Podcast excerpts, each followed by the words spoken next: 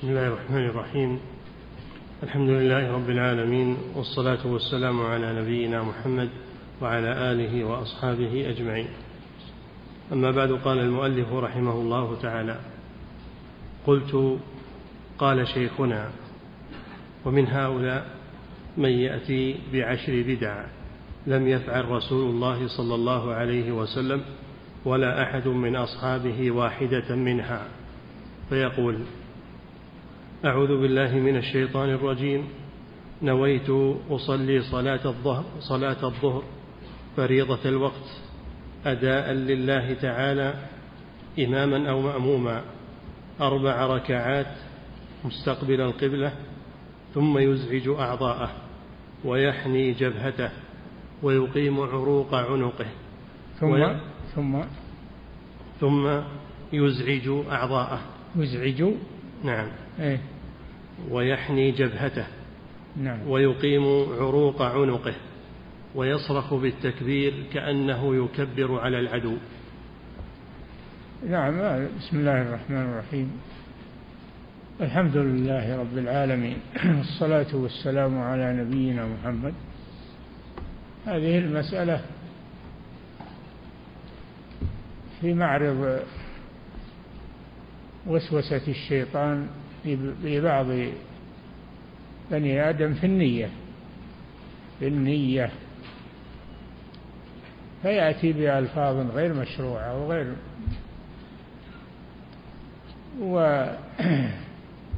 ويعمل أعمالا غير مشروعة حركات. كله تحقيقا للنية بزعمه. وهذا من الشيطان. النية لا تحتاج إلى هذا. إذا قمت إلى الصلاة فقد نويت. إذا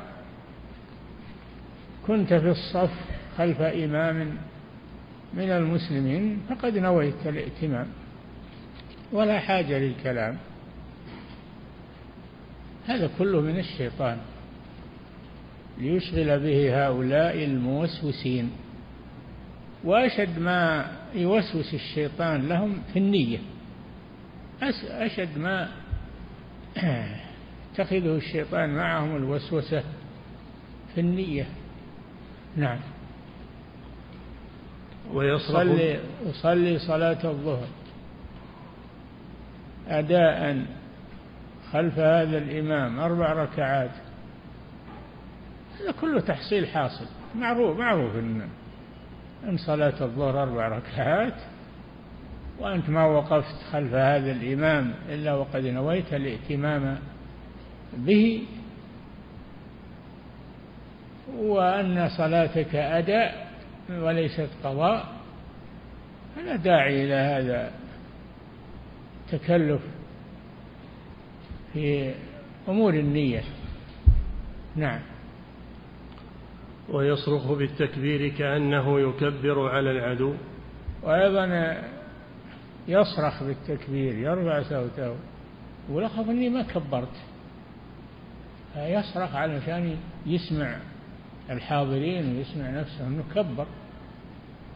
هذا من الشيطان أيضا. نعم. ولو مكث أحدهم عمر نوح يفتش هل فعل رسول الله صلى الله عليه وسلم أو أحد من أصحابه شيئا من ذلك؟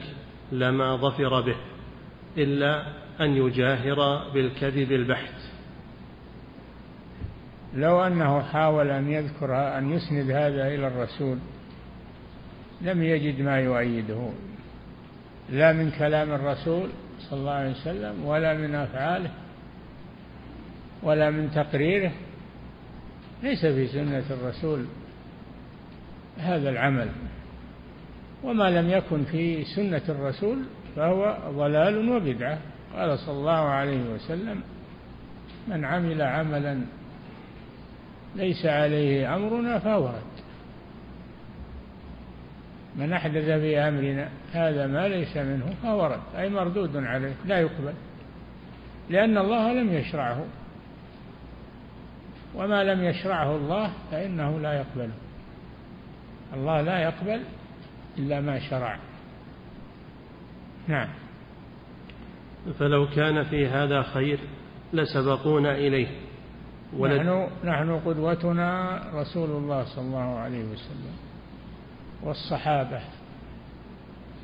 والسلف الصالح هم قدوتنا في هذا. قال جل وعلا لما ذكر المهاجرين والأنصار والذين جاءوا من بعدهم يقولون ربنا اغفر لنا ولإخواننا الذين سبقونا بالإيمان. فنحن نتبع السلف الصالح لأنهم أقرب إلى معرفة ما جاء به الرسول صلى الله عليه وسلم. والصحابة تتلمذوا عليه وأخذوا عنه والتابعون تتلمذوا على الصحابة الذين تتلمذوا على رسول الله صلى الله عليه وسلم وهكذا توارثوا السنة جيلا بعد جيل. نعم. فلو كان في هذا خير لسبقونا إليه ولدلونا عليه. وما لم يفعله هؤلاء فليس بمشروع. ما لم يفعله السلف الصالح فليس بمشروع بل هو محدث مردود. على قائله أو فاعله. نعم. فلو كان في هذا خير لسبقونا إليه ولدلونا عليه فإن كان هذا هدى فقد ضلوا عنه. وإن كان هذا الذي عليه هؤلاء المبتدعة هدى فقد ضل عنه السلف. ضل عنه السلف لما فيهم رسول الله صلى الله عليه وسلم وأصحابه. وهذا اتهام للسلف أنهم ما كمل ما الله جل وعلا قال اليوم أكملت لكم دينكم. اليوم أكملت لكم دينكم. هذا في يوم عرفة حجة الوداع. اليوم أكملت لكم دينكم. وأتممت عليكم نعمتي. ورضيت لكم الإسلام دينا. هذه نزلت على الرسول صلى الله عليه وسلم وهو واقف بعرفة في حجة الوداع. فلما أكمل الله به الدين توفي صلى الله عليه وسلم. التحق بربه. نعم. فإن كان هذا هدى فقد ضلوا عنه وإن كان الذي كانوا عليه هو الهدى والحق فماذا بعد الحق إلا الضلال؟ لا يخلو الأمر إما أن يكون ما جاء به هؤلاء المتأخرون هو الحق فيكون فيكون السابقون ضلوا عنه أو يكون ما جاء به السابقون وفعلوه هو الحق فيكون ما جاء به المتأخرون ضلال لا يخلو عن هذا. نعم. قال ومن أصناف الوسواس ما يفسد الصلاة مثل تكرير بعض الكلمة كقوله في التحيات أت أت التحية التحية وفي السلام أس أس وقوله في التكبير أك أكبر ونحو ذلك. ما يستطيع النطق بها لأن الشيطان يجتمع على لسانه لا يستطيع النطق بالتحيات ولا, ولا بالتكبير ولا إلا بالتكرار غير المشروع. فهذه نتيجة الوسوسة. نعم. ونحو ذلك فهذا الظاهر بطلان الصلاة به. لما كان كانوا كانوا أو كانوا يقولون الله الله الله الله يقولون هذا هو الذكر. الله الله الله يكررونه هذا ليس بذكر. الاسم المفرد لا يكون ذكرا. ذكر لا يكون إلا من جملة من جملة مفيدة من مبتدأ وخبر اسم المفرد لا لا لا يفيد شيئا. الله الله. قيل لبعضهم لماذا تقول هذا؟ قال أخاف أموت قبل أكمل لا إله إلا الله. أخاف أني أموت قبل أن أكمل. فأنا أنطق بالجلالة حتى لا مني مت ولا قد نطقت بها. شوف الشيطان كيف يعمل به إذا مت فأنت معذور. إذا مت فأنت معذور. نعم. فهذا الظاهر بطلان الصلاة به وربما كان هذا تكرار الحروف. الظاهر يقول الشيخ بطلان الصلاة به. تبطل به. لأنه أتى بأقوال غير مشروعة. هذا يبطل الصلاة. من عمل عملا ليس عليه أمرنا فهو رد. يعني باطل مردود. نعم. وربما, وربما كان إماما فأفسد صلاة المأمومين. وربما كان هذا المبتدع اللي يكرر أك أكبر أك أك أنه إمام. فتبطل صلاته وتبطل صلاة من خلفه. لأنها إذا بطلت صلاة الإمام بطلت صلاة من خلفه. خلاف العكس إذا بطلت صلاة المأموم فلا تبطل صلاة الإمام. نعم. وصارت الصلاة التي هي من أكبر الطاعات أعظم إبعادا له عن الله من الكبائر. نعم إذا بطلت صلاته التي هي الركن الثاني من أركان الإسلام وهي عمود الإسلام إذا بطلت لم يبقى له إسلام. الصلاة تبطلها البدعة والأقوال والأفعال غير المشروعة تبطلها. نعم. وما لم يبطل وما لم يبطل الصلاة من ذلك فمكروه وعدول عن السنة. هذا أقل شيء أقل شيء أنه مكروه. أنه مخالف للسنة. نعم. وما لم يبطل الصلاة من ذلك فمكروه وعدول عن السنة ورغبة عن طريقة رسول الله صلى الله عليه وسلم وهديه وما كان عليه أصحابه. نعم. الله سبحانه قد يسر لنا وسهل علينا. فهذه التكلفات ليست من شرع الله عز وجل. وما لم يكن من شرع الله فإن الله لا يقبله. أم لهم شركاء شرعوا لهم من الدين ما لم يأذن به الله؟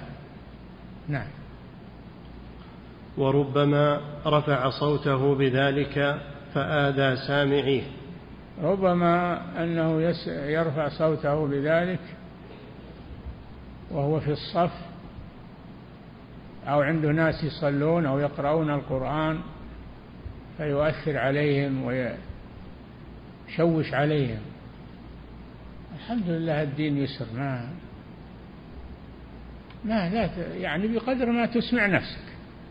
تقرأ القرآن بقدر ما تسمع نفسك.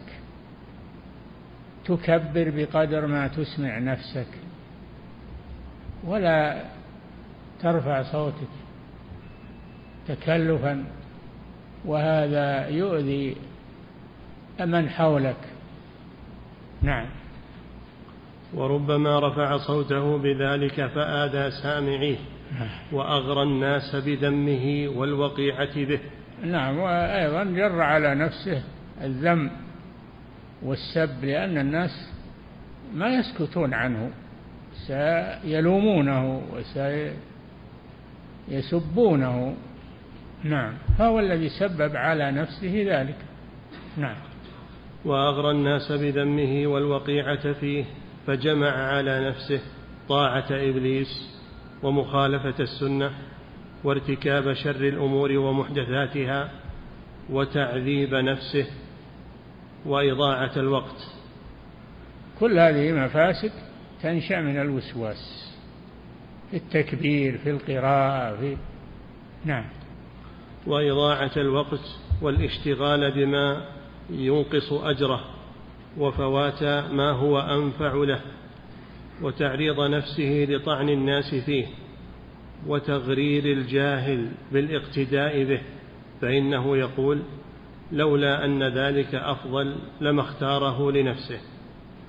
كل هذه محاذير من كل هذه محاذير من عمل الموسوسين محاذير شديدة. نعم.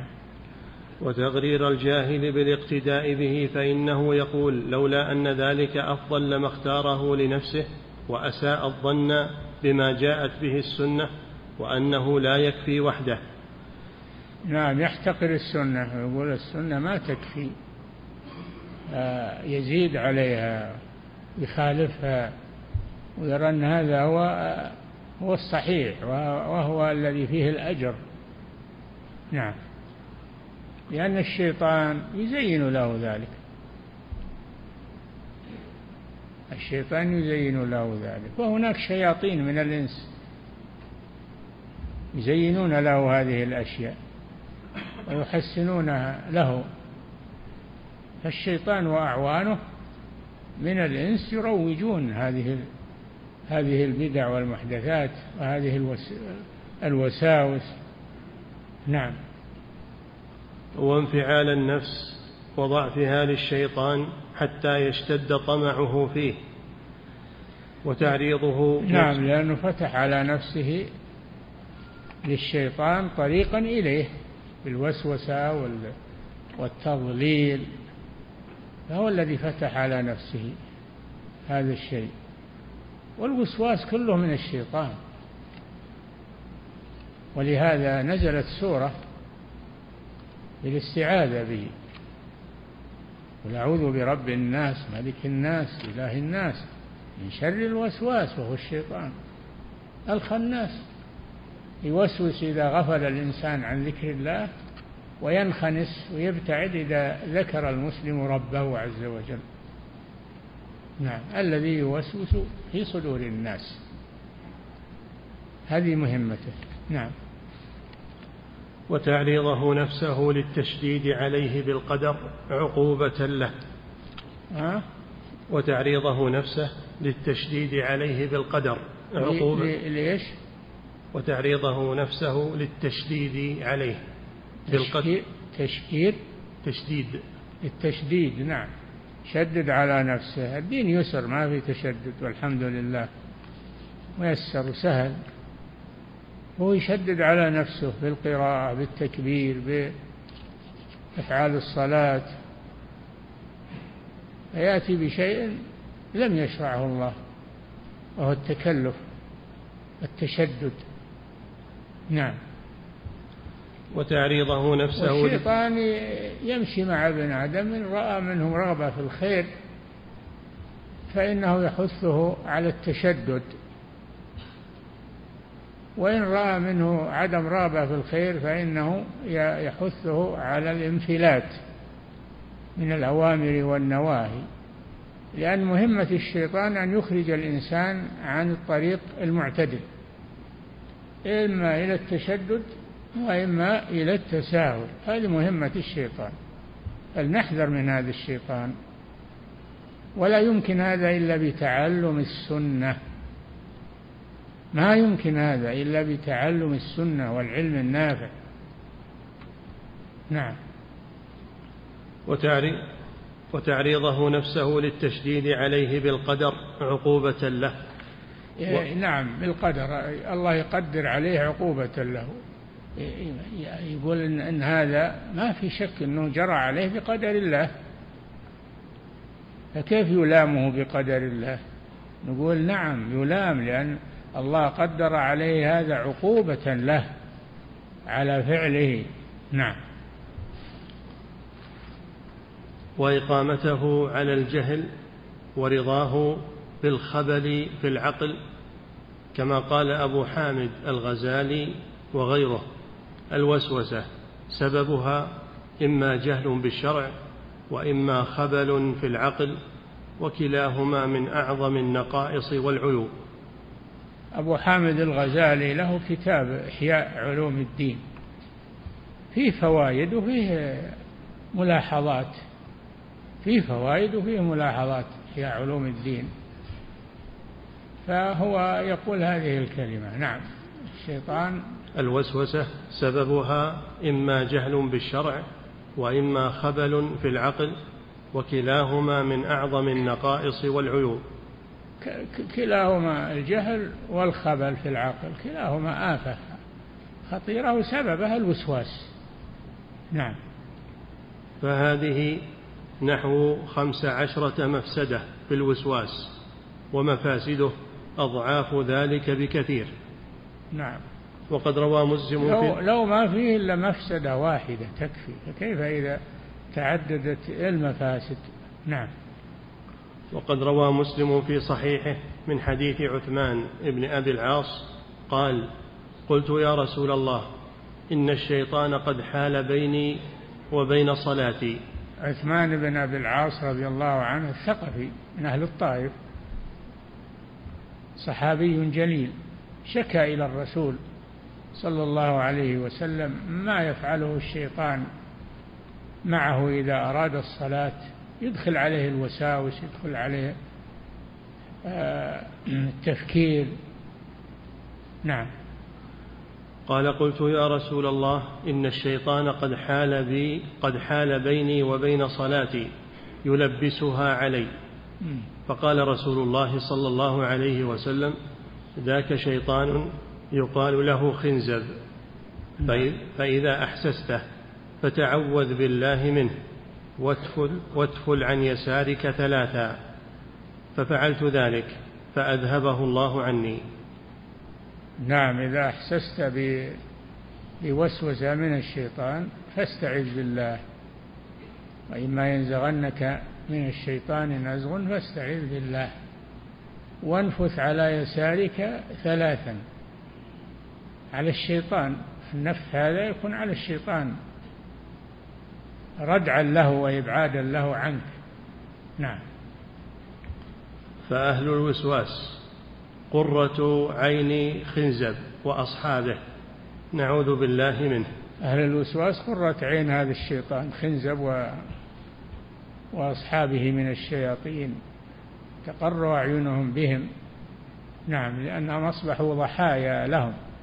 نعم. فصل ومن ذلك الإسراف في ماء الوضوء والغسل. من ذلك يعني من الوسواس الإسراف في ماء الوضوء والغسل. ويظن أنه ما يطهره. مهما أكثرت من الماء يكثر عليك الوسواس. وقد تخرج وأنت ما تطهرت لأنك ما تحسن الوضوء ولا الاغتسال. النبي صلى الله عليه وسلم كان يتوضأ بالمد مد ربع الصاع وكان يغتسل بالصاع أربعة أمداد. هذا مقدار مقدار الماء الذي يتطهر به. رسول الله صلى الله عليه وسلم من الحدثين الأكبر والأصغر. صاع للاغتسال أربعة أمداد يعني ملء اليدين الممدودتين أربع مرات. هذا المد. المد ملء اليدين ممدودتين. هذا يسمى مد. الصاع أربعة أمداد من هذا المقدار. وين هالعين اللي يصبون البزابيز على أنفسهم ويسرفون ويصرف ماء كثير؟ وقد لا يتطهر. نعم. هل المسلم يقتصد؟ قال النبي صلى الله عليه وسلم لسعد بن أبي وقاص رضي الله عنه إياك والإسراف في الماء. قال يا رسول الله أفي الماء إسراف؟ قال نعم وإن كنت على نهر جار. نعم. ما تقول المواجد المواجد و ولا خسارة يصب الماء. لا الماء الماء وإن كان الماء كثير فالطاعة لا لا يسرف فيها. نعم.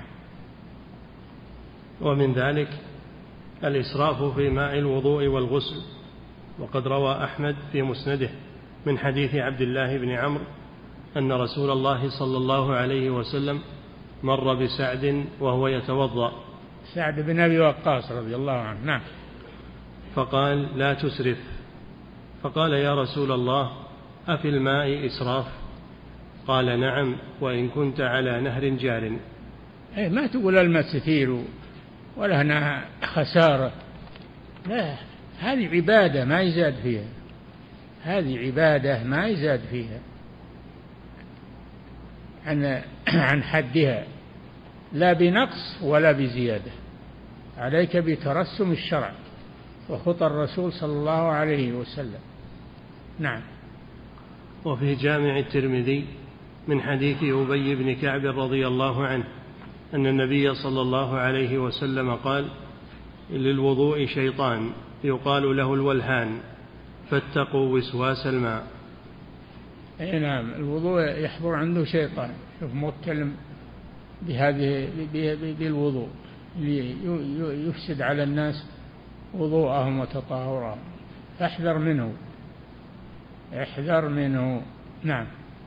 وفي المسند والسنن من حديث عمرو بن شعيب عن أبيه عن جده قال جاء أعرابي إلى رسول الله صلى الله عليه وسلم يسأله عن الوضوء. فأراه ثلاثا ثلاثا وقال هذا الوضوء فمن زاد على هذا فقد أساء وتعدى وظلم. من تعدى الثلاث فقد أساء وتعدى وظلم. نعم. وفي كتاب الشافي لأبي بكر عبد العزيز من حديث أم سعد. أصحاب الإمام أحمد نعم. وفي كتاب؟ وفي كتاب الشافي لأبي بكر عبد العزيز من نعم. حديث من حديث أم سعد قالت قال رسول الله صلى الله عليه وسلم يجزئ من الوضوء مد والغسل صاع وسيأتي قوم يستقلون ذلك فأولئك خلاف أهل سنتي فأولئك خلاف أهل سنتي والآخذ بسنتي في حظيرة القدس متنزه أهل الجنة نعم هذا الرسول حدد لنا كمية الماء للوضوء مد ربع الصاع وللاغتسال صاع أربعة أمداد سواء كنت على إناء أو على نهر أو على بزابيز تصب لا لا تسرف في صب الماء. نعم. وفي سنن الأثرم. نعم. وفي سنن الأثرم. إسناد؟ وفي سنن الأثرم. إيه. وفي سنن الأثرم من حديث الأثرم من أصحاب الإمام أحمد أيضا. نعم. وفي سنن الأثرم من حديث سالم ابن أبي الجعد عن جابر بن عبد الله قال يجزئ من الوضوء المد. ومن الغسل من ومن الغسل من الجنابة الصاع. فقال رجل ما يكفيني؟ فغضب جابر حتى تربد وجهه. ثم قال قد كفى من هو خير منك وأكثر شعرا. لما قال هذا الأعرابي ما يكفيني المد للوضوء ولا الصاع للإغتسال؟ غضب جابر رضي الله عنه راوي الحديث فقال قد كفى من هو خير منك. يعني رسول الله صلى الله عليه وسلم. نعم. قد كفى من هو خير منك وأكثر شعرا. نعم أكثر شعر شعر الرأس يعني. نعم. وقد رواه الإمام أحمد في مسنده مرفوعا ولفظه عن جابر قال قال رسول الله صلى الله عليه وسلم يجزئ من الغسل الصاع ومن الوضوء المد. نعم. وفي صحيح مسلم عن عائشة رضي الله عنها أنها كانت تغتسل هي والنبي صلى الله عليه وسلم من إناء واحد يسع ثلاثة أمداد أو قريبا من ذلك. نعم كانت عائشة والرسول صلى الله عليه وسلم يغتسلان من إناء واحد. فهذا فيه أن أنه لا بأس على الزوج وزوجته أن يغتسلا وأن آه، ينزع ثيابهما بعضهم مع بعض لا بأس بذلك. هذه واحدة. الثانية فيه أن أن الصاع يكفي الاثنين. يكفي الاثنين. نعم. والمد يكفي الاثنين في الوضوء. نعم. وعن؟ وفي صحيح مسلم عن عائشة رضي الله عنها أنها كانت تغتسل هي والنبي صلى الله عليه وسلم من إناء واحد يسع ثلاثة أمداد أو قريبا من ذلك. ثلاثة أمداد هذا بعد أقل من الصاع. والرسول وزوجته يغتسلان به ويكفيه. نعم. وفي سنن النساء عن عبيد بن عمير أن عائشة رضي الله عنها قالت لقد رأيتني أغتسل أنا ورسول الله صلى الله عليه وسلم من هذا فإذا تور موضوع مثل الصاع أو دونه. تور بالتاء فإذا تور موضوع مثل الصاع أو دونه نشرع فيه جميعا فأفيض بيدي على رأسي ثلاث مرات وما أنقض لي شعرا. نعم. المرأة ما تنقض شعرها للجنابة. تغسله وهو مظهور. وأما للحيض أو النفاس فإنها تنقضه لأن نقضه للجنابة يشق. وأما الحيض والنفاس هذا ما يتكرر ولا يشق. نعم. وفي سنن أبي داود والنسائي عن عباد بن تميم عن عن أم عن أم عمارة بنت كعب. أن النبي صلى الله عليه وسلم توضأ فأتي بماء في إناء قدر ثلثي المد. نعم هذا أقل ما توضأ به النبي صلى الله عليه وسلم. ثلثي المد وأكثر ما يتوضأ بالمد. نعم. وقال عبد الرحمن بن عطاء سمعت سعيد بن المسيب يقول إن لي ركوة أو قدحا. ركوة. إن لي ركوة أو قدحا. ما يسع إلا نصف المد أو نحوه.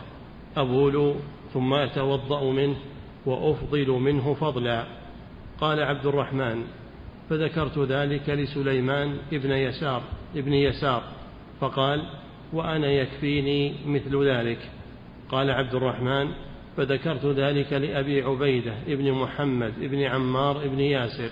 فقال وهكذا سمعنا من أصحاب رسول الله صلى الله عليه وسلم. رواه الأثرم في سننه. نعم. وقال إبراهيم النخعي كانوا أشد استيفاء للماء منكم وكانوا يرون أن ربع المد يجزئ من الوضوء. ربع المد هذا أقل شيء. نعم. وكانوا يرون أن ربع المد يجزئ من الوضوء. وهذا مبالغة عظيمة فإن ربع المد لا يبلغ أوقية ونصفا بالدمشقي.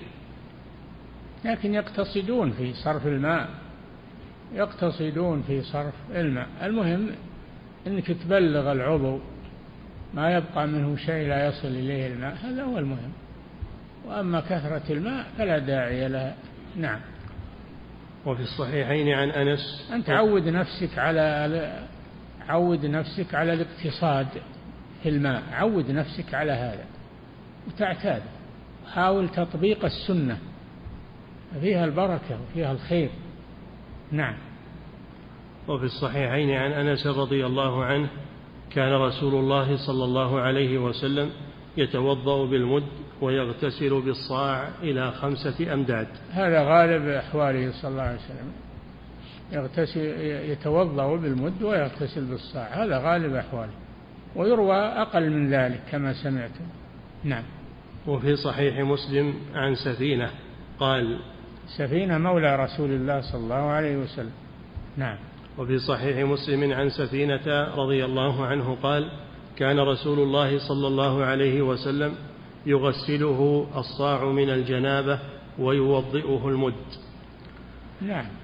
هذا تواتر عن الرسول صلى الله عليه وسلم. الصاع من الغسل والمد للوضوء. نعم. وقال إبراهيم النخعي إني لأتوضأ من كوز الحب مرتين. نعم. وقال إبراهيم إبراهيم النخعي من التابعين. من كبار التابعين.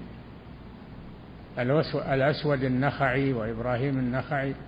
قالوا لهم النخعيون من من تلاميذ ابن مسعود رضي الله عنه. نعم. وقال إبراهيم النخعي إني لأتوضأ من كوز الحب مرتين. حب ها؟ الحب الحب ما هو بالحب. نعم. وقال إبراهيم النخعي إني لأتوضأ من كوز الحب مرتين. الحب هو الإناء. نعم. وتوضأ القاسم ابن محمد ابن, ابن أبي بكر الصديق. بقدر نصف المد أو أزيد بقليل. نعم توضأ القاسم بن محمد ابن أبي بكر رضي الله عنهم. نعم. وقال محمد بن عجلان الفقه في دين الله إسباغ الوضوء وقلة إهراق الماء. أبد إذا اجتمع الوصفان إسباغ الوضوء وقلة الماء فهذا هو السنة. هذا هو السنة. نعم. وقال وقال محمد بن عجلان الفقه في دين الله إسباغ الوضوء وقلة إهراق الماء. نعم.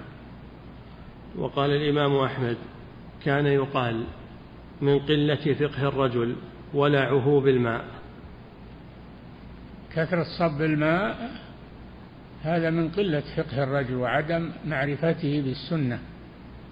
وعدم معرفته الطهارة. نعم. يظن كثرة الماء أنها أفضل. نعم. وقال الميموني كنت أتوضأ بماء كثير. من تلاميذ الإمام أحمد. نعم. وقال وقال الميموني كنت أتوضأ بماء كثير. فقال لي أحمد يا أبا الحسن أترضى أن تكون كذا؟ فتركته. ترك يعني الكثير الماء الكثير. ترضى خلاف السنة؟ فانزجر رحمه الله وترك هذا. نعم. وقال عبد الله ابن أحمد قلت لأبي إني لأكثر الوضوء. فنهاني عن ذلك وقال يا بني يقال إن للوضوء شيطانا يقال له الولهان. قال لي ذلك في غير مرة. ينهاني عن كثرة صب الماء وقال لي أقلل من هذا الماء يا بني. نعم. وقال إسحاق ابن منصور قلت لأحمد نزيد على ثلاث في الوضوء؟ قال لا والله إلا رجلا مبتلى. نعم قال. وقال إسحاق بن منصور قلت لأحمد نزيد على ثلاث في الوضوء؟ فقال لا والله إلا رجلا مبتلى. نعم هذا ابتداع في الدين زيادة على ثلاث بدعة. نعم. وقال أسود ابن سالم الرجل الصالح شيخ الإمام أحمد. وقال؟ وقال أسود ابن سالم نعم. الرجل الصالح شيخ الإمام أحمد. كنت مبتلا بالوضوء فنزلت دجلة أتوضأ. فسمعت هاتفا يقول يا أسود يحيى عن سعيد الوضوء ثلاث ما كان أكثر لم يرفع فالتفت فلم أر أحدا. ملك والله أعلم. ناداه ملك ونهاه عن الزيادة عن ثلاث. وعلى دجلة نهر نهر دجلة. نعم. وقد روى أبو داود في سننه. من حديث عبد الله بن المغفل قال سمعت رسول الله صلى الله عليه وسلم يقول سيكون في هذه الأمة قوم يعتدون في الطهور والدعاء. أعد. وعن وقد روى أبو داود في سننه من حديث عبد الله بن المغفل رضي الله عنه قال سمعت رسول الله صلى الله عليه وسلم يقول سيكون في هذه الأمة قوم يعتدون في الطهور والدعاء. والدعاء. نعم. أي نعم. لا يجوز الأمر. لا, لا, لا الاعتداء في الوضوء والزيادة عن عن الحد المشروع ولا الاعتداء في الدعاء بأن تدعو بدعاء غير مشروع. تدعو بدعاء غير مشروع. أو تدعو على أحد لا يستحق أن تدعو عليه. هذا اعتداء في الدعاء. نعم. سمعت رسول الله صلى الله عليه وسلم يقول سيكون في هذه الأمة قوم يعتدون في الطهور والدعاء. فإذا قرنت هذا الحديث بقوله تعالى إن الله لا يحب المعتدين. وعلمت أن الله يحب عبادته. أنتج لك, أنتج لك من هذا. أن وضوء الموسوس ليس بعبادة يقبلها الله. وإن أسقطت الفرض عنه فلا تفتح أبواب الجنة الثمانية لوضوئه يدخل من أيها شاء. نعم ثبت في الصحيح أن المسلم إذا توضأ وأحسن الوضوء وقال أشهد أن لا إله إلا الله وحده لا شريك له أشهد أن محمدا عبده ورسوله اللهم اجعلني من التوابين واجعلني من المتطهرين أنها تفتح له أبواب السماء. يدخل أبواب السماء يدخل من أيها شاء. نعم. ومن مفاسد عادة فإذا قرنت هذا الحديث بقوله تعالى إن الله لا يحب المعتدين وعلمت أن الله وعلمت أن الله يحب عبادته أنتج لك من هذا أن وضوء الموسوس ليس بعبادة يقبلها الله وإن أسقطت الفرض عنه. أيوة إذا توضأ وأسرف وصلى تصح صلاته لكن يأثم على الإسراف. نعم. وإن أسقطت الفرض عنه فلا تفتح أبواب الجنة الثمانية. أبواب الجنة نعم أبواب الجنة الثمانية. فهذا فيه أن أبواب الجنة ثمانية. وأما النار فلها سبعة أبواب والعياذ بالله. نعم. ولا تفتح أبواب الجنة الثمانية لوضوئه يدخل من أيها شاء. كما جاء في الحديث. نعم. ومن مفاسد الوسواس. يكفي نقف عندها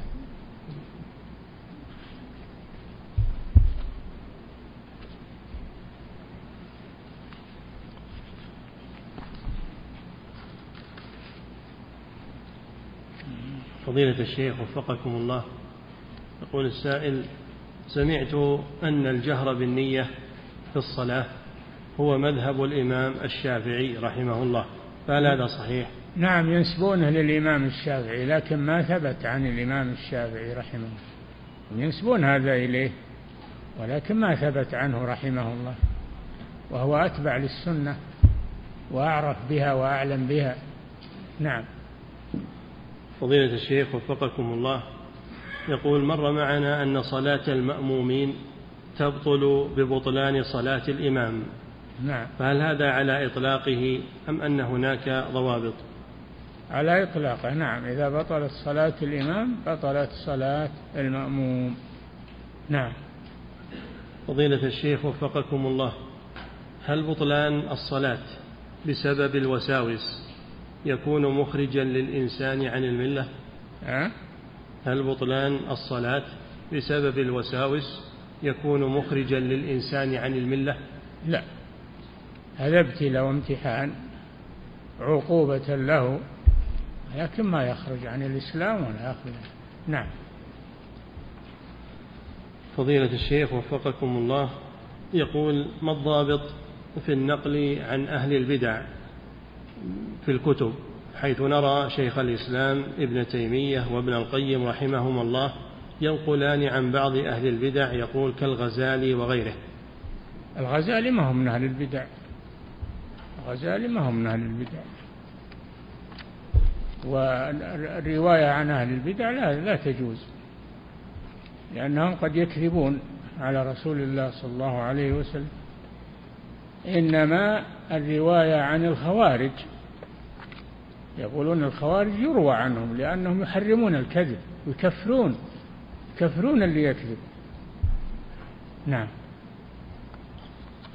فضيلة الشيخ وفقكم الله عند الاستعاذة من الشيطان في الصلاة أثناء الوسوسة هل يخصه؟ نعم. يقول عند الاستعاذة من الشيطان في الصلاة أثناء الوسوسة هل يقول ويخصص فيقول أعوذ بالله من خنزب لا لا يقول من الشيطان. يقول أعوذ بالله من الشيطان. نعم.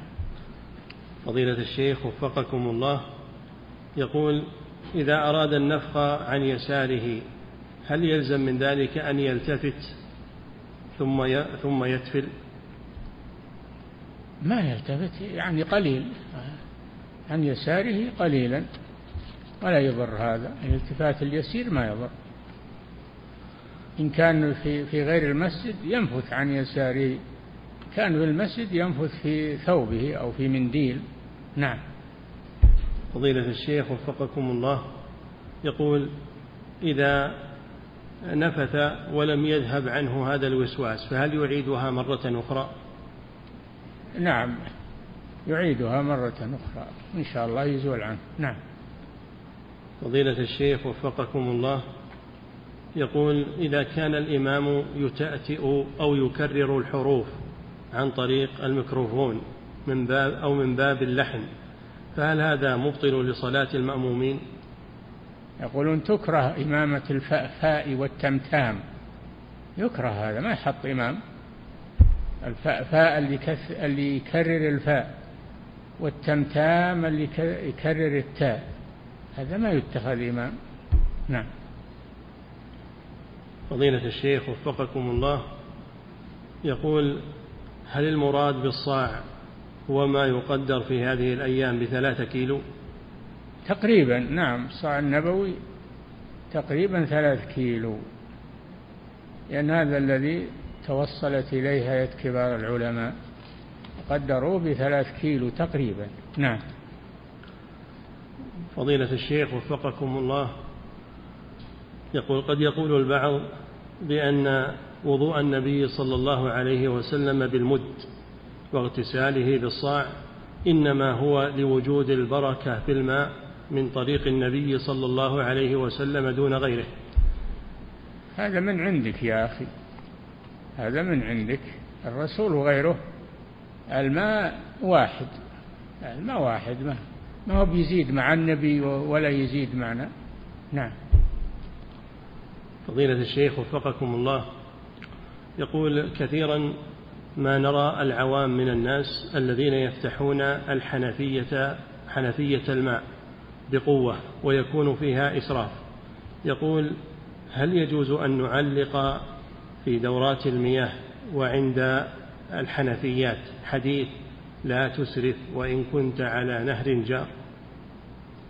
لا لا تعلق لكن علم الناس. في المسجد علمهم في أمكنة في الدروس في الم... آه، علم الناس بدون تعليق تعليق ما هو بتعليم. ما ينظرون التعليق هذا. نعم. فضيلة الشيخ وفقكم الله يقول هل يكفي عند الوضوء أن يمسح المتوضئ العضو مجرد مسح باليد مبلولة؟ لا. لازم يجري الماء. لازم يجري الماء على العضو ما يكفي المسح إلا في الأشياء التي تمسح مثل الرأس والأذنين. نعم. فضيلة الشيخ وفقكم الله يقول هل إسماع الإنسان نفسه بالأذكار يعد أمرا واجبا؟ اي نعم إذا لم يسمع نفسه معناه ما ما تلفظ ما يكفي الذكر بالقلب. ما يكفي الذكر بالقلب لازم يتلفظ يسمع نفسه. نعم. فضيلة الشيخ وفقكم الله يقول إذا حصل خلاف بيني وبين مسلم في أمر من أمور الدنيا فدعوت عليه فهل هذا من التعدي في الدعاء؟ ما يستحق. إذا كان ظلمك يجوز لك تدعو بقدر ما ظلمك من أمور الدنيا أو غيرها. أما إذا كان ما ظلمك فلا يجوز هذا. نعم. فضيلة الشيخ وفقكم الله يقول هل يقال بأن الزيادة على المد في الوضوء والزيادة على الصاع في الغسل يعد أمرا محرما فيأثم من زاد؟ مخالفة للسنة مخالفة للسنة إذا تعمد الزيادة وقال ما يكفي ما يكفي الصاع ولا يكفي المد هذا محرم. أما إذا ما قال الكلام هذا فهو أخطأ لكن ما يقال أنه محرم نعم. فضيلة الشيخ وفقكم الله يقول السائل ما الطريق القاطع عن المعاصي لأتركها نهائيا وكيف لا أفتح للشيطان بابا علي في هذه الأمور؟ تلازم طاعة الله عز وجل وتحافظ على الفرائض وتكثر من ذكر الله عز وجل الذكر يطرد الشيطان. نعم. فضيلة الشيخ وفقكم الله يقول السائل ما حكم الذهاب إلى دروس أهل العلم إذا كانت الأم غير موافقة وتقوم بالدعاء علي وتغضب من ذلك بحجة أنه لا بد أن أركز على دراستي في الجامعة؟ ولا أكثر الخروج. يقول هل أطيعها في هذا؟ لا هي فهمة غلط. هي فهمة خطأ. فلا تطيعها في الأمر الخطأ لكن طيب خاطرها وأقنعها. وبين لها. نعم. فضيلة الشيخ وفقكم الله يقول السائل بعد أن أتوضأ ثم أدخل في الصلاة وأثناء الركوع أو السجود أشعر بسقوط أو نزول شيء من قطرات البول أكرمكم الله. فهل هذا يعد من الوسوسة؟ فأتركه؟ إيه نعم هذه مبادئ وسوسة اتركها. ما دام توضيت وانتهيت الحمد لله. الوضوء يعني أنت تطهرت بيقين واليقين لا يزول بالشك. اليقين لا يزول بالشك. نعم. فضيلة الشيخ وفقكم الله يقول السائل. وقد, وقد قال النبي صلى الله عليه وسلم في الرجل خيل إليه أنه خرج منه شيء. فقال لا ينصرف حتى يسمع صوتا أو يجد ريحا. مجرد الوسواس لا تعمل به لكن إذا إذا تحققت من هذا بوجود الأثر الذي تراه تبصره رأيت البول مثلا رأيت البول والرطوبة ثوبك في أعضائك حينئذ صح أنه خرج منك بول. أما ما شفت رطوبة ولا شيء فلا تعمل بالوسواس. نعم. فضيلة الشيخ وفقكم الله يقول هل يصح الاستغفار بهذه الصيغة؟ استغفر الله الذي لا إله إلا هو الحي القيوم وأتوب إليه عدد خلقه. ورضا نفسه وزنة عرشه ومداد كلماته. ذاك التسبيح. سبحان الله وبحمده عدد خلقه ورضا نفسه وزنة عرشه ومداد كلماته. تسبيح ذاك ما هو الاستغفار نعم. فضيلة الشيخ وفقكم الله يقول السائل هل يشترط التقابض عند بيع العملات بعضها ببعض؟ نعم. العملات لا بد فيها من التقابض في المجلس. والتساوي إذا كانت من جنس واحد تساوي والتقابض. إذا كانت من جنسين يشترط التقابض في المجلس ويجوز التفاضل. نعم. فضيلة الشيخ وفقكم الله يقول السائل ابني لا يصلي جماعة في المسجد وقد نصحته وخاصمته وهجرته ولم يجد به. يبلغ ولم؟ من ولم؟ ولم يجد فيه. ويبلغ من العمر سبع عشرة سنة والضرب له سيزيده نفورا وعنادا. يقول أصبح يتضايق حتى من نصحي فما العمل في هذا وما نصيحتكم لي؟ إذا كان مصابا فيه إصابة فيه مرض نفسي فعالجه شيئا فشيئا. أما إذا كان ما في مرض فلا تتساهل معه. غلظ عليه وكرر عليه. وإذا صلحت النية هداه الله سبحانه وتعالى. فجاهد هذا جهاد اصبر عليه. نعم. فضيلة الشيخ وفقكم الله. يقول السائل هل الدعاء لولي الأمر في كل خطبة من خطب الجمع هو من فعل السلف. نعم نعم. من فعل السلف الدعاء لولي الأمر. ويقولون إذا رأيت الخطيب لا يدعو لولي الأمر فاتهمه. الدعاء لولي لأنه ما هو دعاء له خاصة للمسلمين. لأن ولي الأمر إذا صلح أصلح الله به أمور المسلمين. نعم. فمن شعار أهل السنة والجماعة الدعاء لولاة الأمور في الخطبة خطبة الجمعة. ومن علامات الخوارج عدم الدعاء لهم. كانوا يعرفون الرجل بها بالخروج إذا لم يدعو لولي الأمر في الخطبة. نعم. فضيلة الشيخ وفقكم الله يقول هل صحيح أن صاحب البدعة لا غيبة له وما هي حدود الكلام فيه؟ لا له غيبة ليه ما له غيبة لكن لكن إنك تقول إنك تنصحه وتبين ما هو عليه لجل يرتدع هذا من النصيحة ما هو من الغيبة.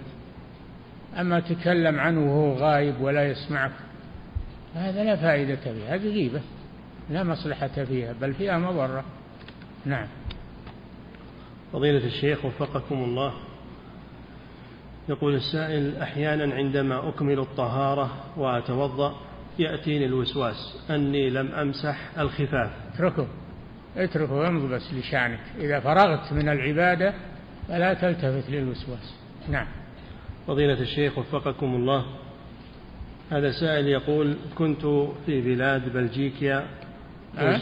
يقول كنت في بلاد بلجيكا نعم. وزرت أحد المراكز الإسلامية هناك لأداء الصلاة فوجدتهم يجمعون صلاة المغرب والعشاء بحجة أن العشاء متأخر وقريب من منتصف الليل والناس تشتغل وتتعب ولا يمكنها أن تتأخر إلى وقت العشاء. فما حكم هذا الجمع؟ وهل يجوز لهم هذا؟ ما يجوز الجمع بين المغرب والعشاء إلا للمطر. إلا للمطر. هذا الذي وردت به السنة. وأما لتأخر العشاء هذا ما يجيز الجمع. نعم. فضيلة الشيخ وفقكم الله. يقول تحديد العزاء بثلاثة أيام هل له أصل في الشرع؟ تعليل لأنه قالوا لأنه ينسى بعد الثلاث ينسى. فلا تذكره وتجدد عليه ذكرى المصيبة. نعم. فضيلة الشيخ وفقكم الله. يقول هل من نصيحة فيما يتعلق بالرشوة التي انتشرت بشكل كبير يقول وهل يجوز أن أعطيها لأحد لأجل أن يمشي موضوعي وأوراقي؟ هذه هي الرشوة. إذا أعطيته لأجل يمشي موضوعك هذه هي الرشوة. أنت وغيرك سواء ما يقدمك على غيرك. هذا الرشوة سحت. أكالون للسحت والسحت هو الرشوة وهي من عمل اليهود. يأكلون الرشوة والعياذ بالله. نعم. الله جل وعلا يقول ولا تأكلوا أموالكم بينكم بالباطل وتدلوا بها إلى الحكام. هذه الرشوة. نعم. فضيلة الشيخ وفقكم الله. يقول ما السبيل إلى جمع الكلمة بين الشباب وخصوصا طلبة العلم إذا حصل بينهم خلافات في بعض الأمور؟ وما نصيحتكم لنا في ذلك؟ ما داموا طلبة علم فسيعلمون إن شاء الله السنة ويلتزموا بها. نعم. فضيلة الشيخ وفقكم الله هل هذه القاعدة صحيحة وهي أن من لم يبدع المبتدع فإنه يكون مبتدعا. المبتدع من هو؟ الحين يبدعون الناس لأنهم خالفوهم في بعض الأمور. ومن خالفه قال هذا مبتدع. البدع ما يعرفها إلا أهل العلم وأهل البصيرة.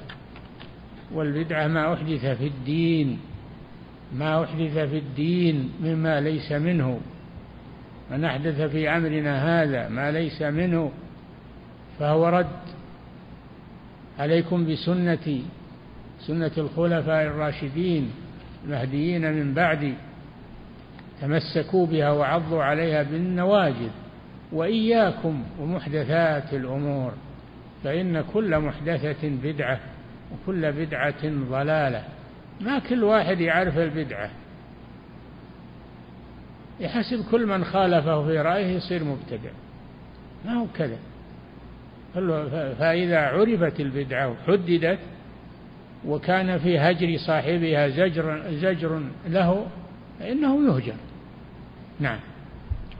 فضيلة الشيخ وفقكم الله يقول السائل ما يذكره بعضهم من أن ردود أهل العلم على المبتدعة أن ذلك يسبب تفريق الأمة. نعم إحنا نفرق نبي نفرق المبتدعة وأهل الضلال ما نبي نجتمع معهم. ما في شك.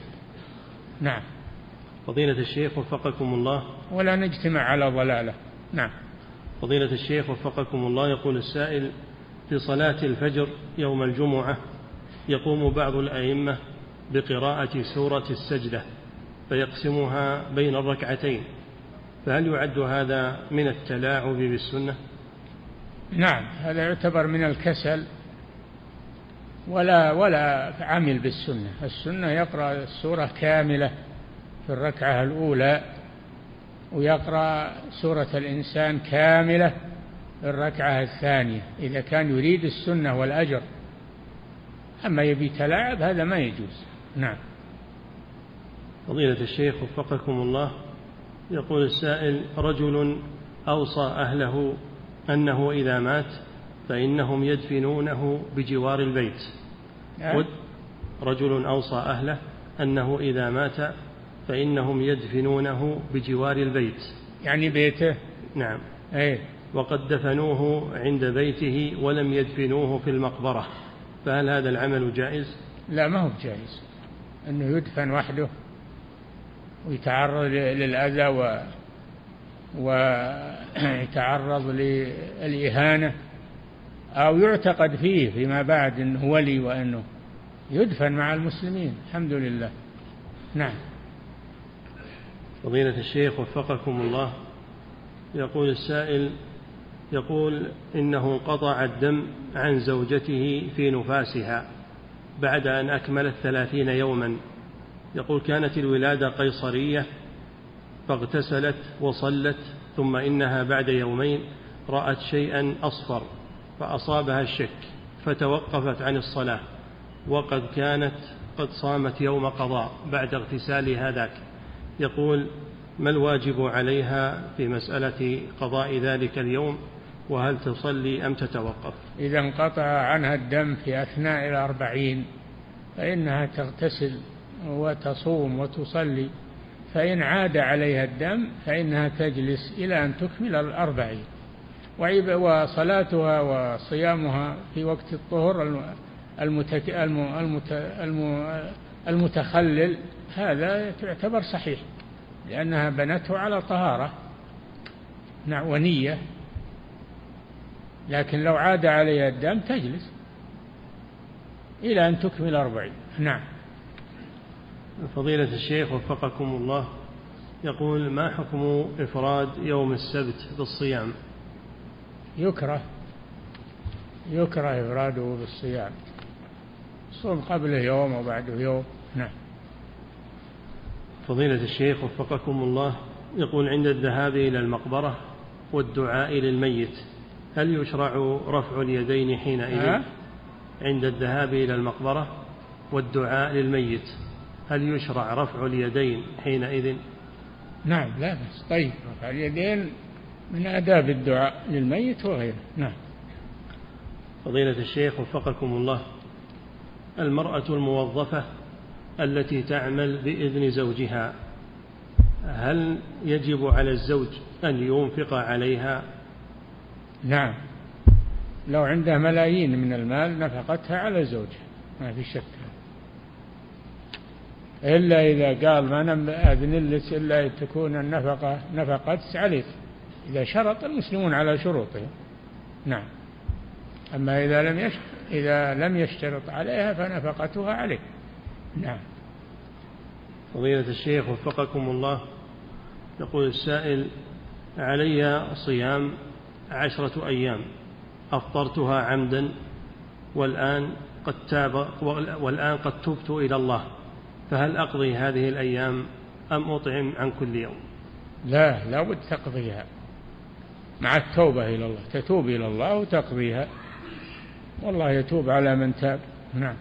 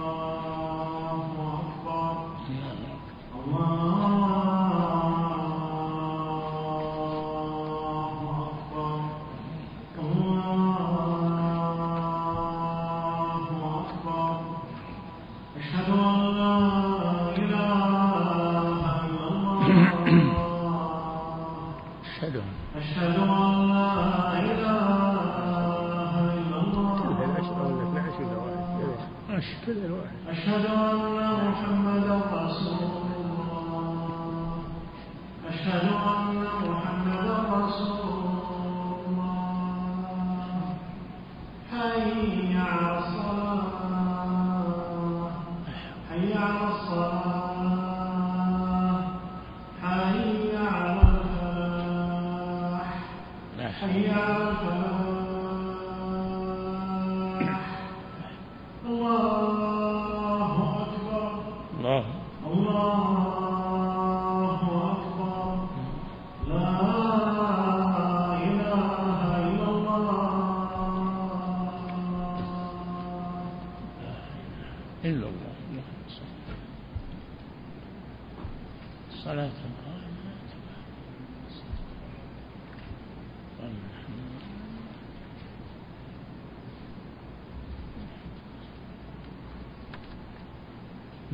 فضيلة الشيخ وفقكم الله يقول عند غسل المرأة لشعرها من الجنابة هل يكفي أن تغسل ظاهر الشعر أم لا بد من التخليل ليصل, ليصل إلى الأصول؟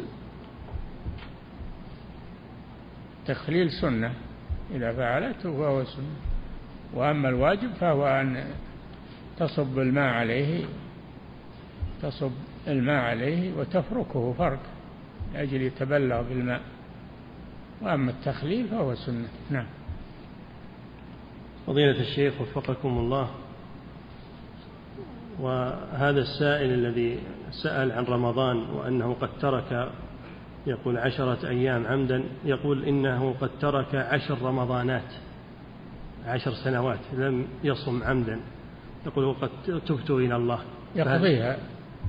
يقضيها. بالترتيب الشهر العام الأول ثم العام اللي بعده ثم حتى يستعين بالله ويقضيها. نعم. فضيلة الشيخ وفقكم الله. يقول ما معنى قول رسول الله صلى الله عليه وسلم هلك المتنطعون؟ متشددون. دعا عليهم بالهلاك إنكارا عليهم. فالمتشدد المتشدد خرج عن طريق السنة إلى التشدد ورأى أن السنة ما تكفي عليه إثم عظيم ولذلك هلك. نعم. فضيلة الشيخ وفقكم الله يقول طالب العلم إذا وجد كتبا إسلامية لكنه لا يعرف عقيدة مؤلفيها فهل له أن يقرأ منها ثم ما أشكل عليه ذهب إلى أهل العلم وسألهم؟ أم يتركها من الأساس؟ الكلام على ما تحتوي عليه الكتب. إن كان الكتب تحتوي على علم صحيح فلا تنظر إلى من ألفها. أما إن كانت تحتوي على باطل فابتعد عنها. ولو كان مؤلفها رجلا صالحا و... فلا تقبلها. كلام على محتواها محتوى الكتب.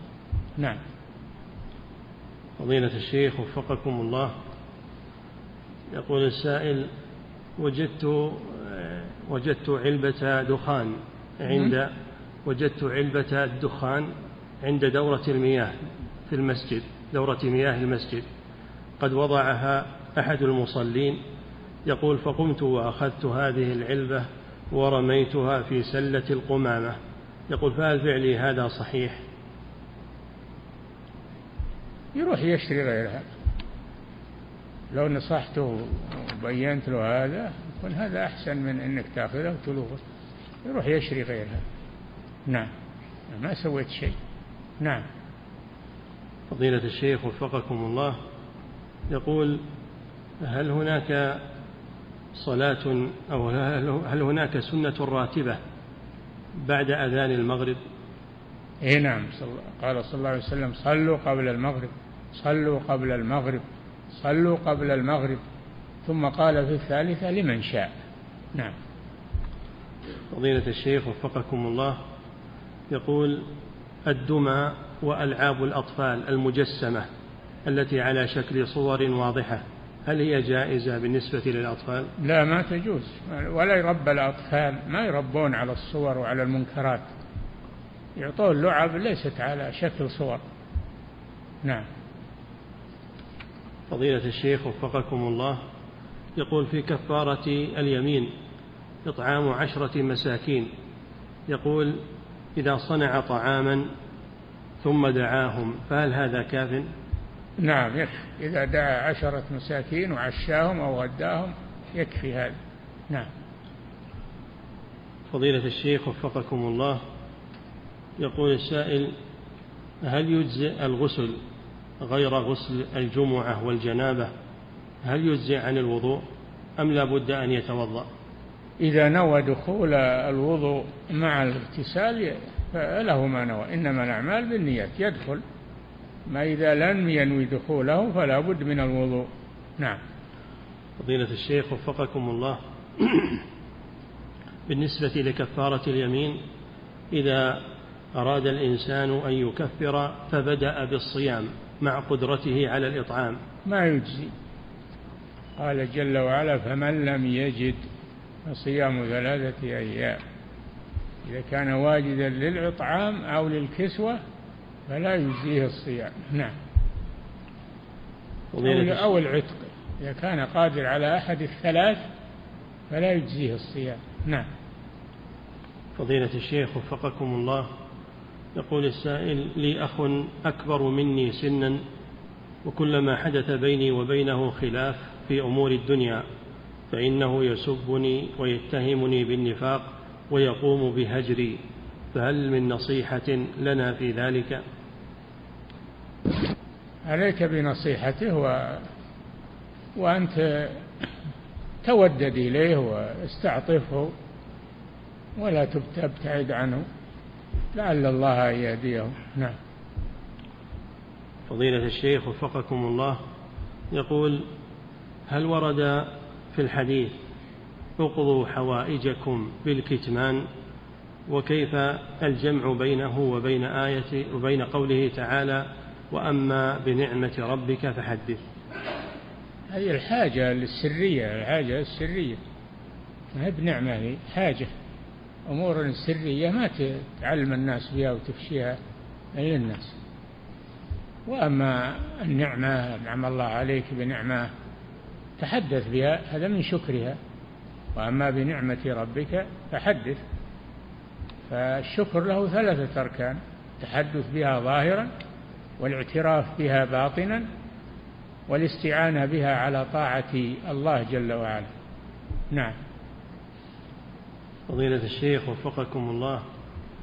يقول السائل ما الراجح في مسألة النسك الأفضل في الحج؟ هل هو التمتع أو القران؟ لا شك أن التمتع أفضل. التمتع أفضل لأن العمرة على حدة والحج على حدة وبينهما تحلل. وأما القران فالعمرة تدخل أعمال العمرة تدخل. في أعمال الحج وهي تمتع نوع من التمتع ولكن التمتع بأداء الحج العمرة أولا ثم الإحرام بالحج هذا أفضل. نعم. فضيلة الشيخ وفقكم الله يقول السائل دخلت في أحد مساجد الرياض في يوم شديد الغبار في يوم شديد الغبار فقام الإمام ليجمع العشاء مع المغرب فقلت له إن كبار العلماء ينهون عن ذلك. يقول فقام طالب علم وقال هذه مسألة خلافية فجمعوا. أما أنا فخرجت ولم أجمع معهم. فهل فعلي هذا صحيح؟ أنت أحسنت والجمع للغبار لا يجوز. ما ورد هذا؟ ما ورد أنه يجمع للغبار. إنما ورد الجمع للمطر والوحل والليلة الباردة الريح الباردة الشديدة الريح الباردة الشديدة يجمع لها. أما الغبار ما ورد أنه يجمع له. الغبار دائم ما يخلو الجو من غبار يعني كان الناس يجمعون دائم نعم. فضيلة الشيخ وفقكم الله. يقول السائل يقول لدي زوجة تسيء إلي وعندي منها أطفال. يقول لا أتمالك نفسي أحيانا حيث إنها تطلب مني الطلاق فلا أنطق به. يقول ماذا أصنع معها؟ وما نصيحتكم لي؟ لا لا تطلقها لا تنطق بالطلاق. واصبر عليها. نعم. فضيلة الشيخ وفقكم الله يقول عند انتهاء الإنسان من الطواف وقيامه بركعتي الطواف يقوم بعض الناس بالجلوس بعد الركعتين والدعاء دعاء طويلا. فهل هذا مشروع؟ لا ما هو مشروع. إذا إذا صليت الركعتين تمضي لشغلك وشأنك. وإن أردت الجلوس لذكر الله وللعبادة ما هو متعلق بالركعتين. تعلق بأنه عبادة مستقلة الجلوس في المسجد الحرام وتلاوة القرآن والاشتغال بالذكر هذه عبادة مستقلة ما لها علاقة بالطواف. نعم. فضيلة الشيخ وفقكم الله يقول السائل يقول كنت على خير واستقامة لكن الآن أقوم بالنظر إلى الحرام وقد أدمنت على ذلك وأتوب وأتوب وأبكي لكني أعود فما نصيحتكم لي؟ أبعد أبعد عن المواطن التي فيها فتنة. أبعد عن المواطن التي فيها فتنة. تعرضك للنظر المحرم. أبعد عنها. لا تذهب إليها. أسواق النساء ومجامع النساء والأشياء اللي فيها فتنة ابتعد عنها. نعم. فضيلة الشيخ وفقكم الله يقول هل صلاة الاستخارة تكون في عامة أمور المسلم أم أنها في الأمور كل أم أنها في الأمور المهمة فقط؟ مع أنه أي نعم في الأمور المهمة. في الأمور المهمة. أما الأمور العادية ما تحتاج إلى استخارة. نعم. فضيلة الشيخ وفقكم الله. الأمور المهمة اللي ما تدري هل الأحسن فعلها أو تركها؟ نعم. فضيلة الشيخ وفقكم الله يقول ما حكم الرهان من طرف واحد بأن يقول شخص لآخر إذا حصل هذا الأمر فعلي كذا وكذا لك وإن لم يحصل فلا شيء. هذا باطل. قال جل وعلا ولا تأكلوا أموالكم بينكم بالباطل. فهذا لا يجوز أكل المال أكل للمال بالباطل. نعم. انتهى.